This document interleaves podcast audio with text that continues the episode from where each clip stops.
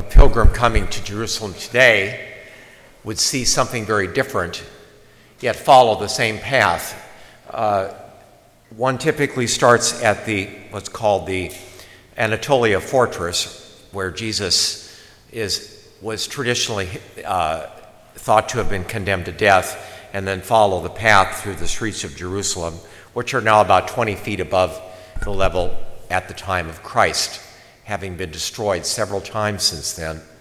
When you get to the Mount of Calvary, which is now the Church of the Holy Sepulchre, most uh, scholars believe this was the place of the crucifixion, and then the empty tomb nearby. Today, you'll find a flat, a flat church there, built over the over what was the hill of Calvary, and uh, actually, the Romans, to stop people from coming there for devotion, originally put a, a temple to Jupiter there to keep people. And so, as soon as Christianity was legalized, the Church of the Holy Sepulchre was built, the first one, by uh, Constantine. So you go there and you can put your hand in and, and touch the hill. And perhaps if you have a, a, guide, they might take you underneath to see the rocks that were there. This was not a hill uh, originally, it was a place where there were ex- uh, um, uh, not excavations, it was uh, quarrying. But the rock of Calvary was flawed and could not be used for building purposes. And the hill slowly grew. And at the time of Christ, the walls of Jerusalem are right outside of this quarry, which was actually probably quite beautiful to look at this cracked rock with the plants growing in it. And the Romans who took over uh, Israel used that for crucifixions. It was right by this, the road, main road into town, one of, the, one of the main city gates. And Jesus being crucified at Passover, everyone would have gone by and seen him with these two criminals crucified. Jesus, as he walks the streets, is met by the women and by his mother, no doubt following along, and perhaps the disciples, grief stricken, following at a distance but not daring to be associated with, with him for fear that they would lose their lives as well. When Jesus gets to the place of crucifixion, he, the Son of God, through whom everything was created and in his divinity is sustained, all of us, he himself, none of us could do this, voluntarily opens his arms and allows himself to be nailed to this wood. And in this position of voluntary, being voluntarily nailed to the cross, which we remember again on Good Friday, this is a position of mercy.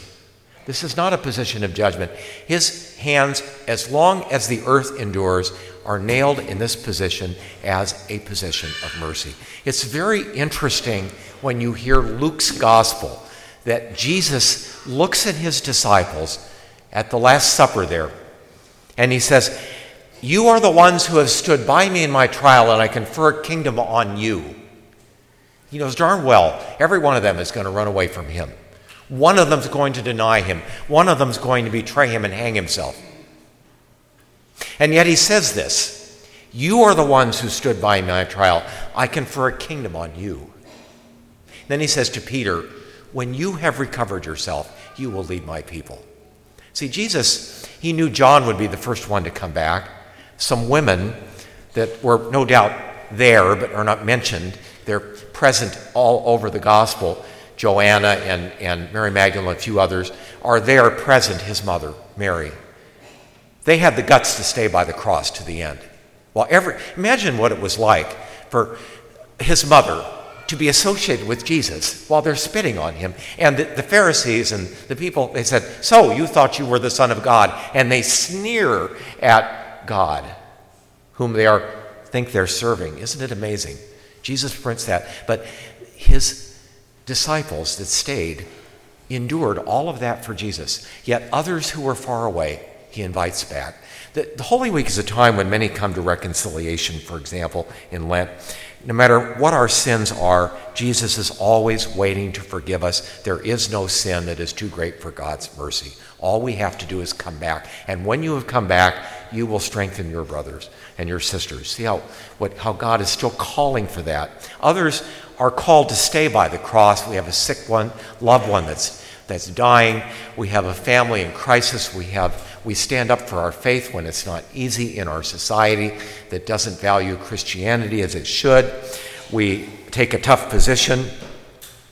We, uh, we suffer in some way that God doesn't answer our prayers right away, and we stay by the cross. This is, we are those people. Sometimes we see Christ passing by, like the women who greeted him on the way. And it is Christ and all of our brothers and sisters that we help that are poor or suffering. All of us have a role to play in this great salvation history. This is not a history lesson. We are here now. This is our story. We too are at the foot of the cross. At times we're nailed to the cross with Jesus, most of us not voluntarily. We all did something voluntary for Lent, but that's only a preparation for the involuntary crosses that you and I will receive. Some of us will run away, but Christ will invite us back. Others will have the guts to stay. But whatever our role is, Christ is waiting for us. This is our story. This is our Holy Week. This is our life. We have only one. We are grateful that Christ invites us to share it with Him.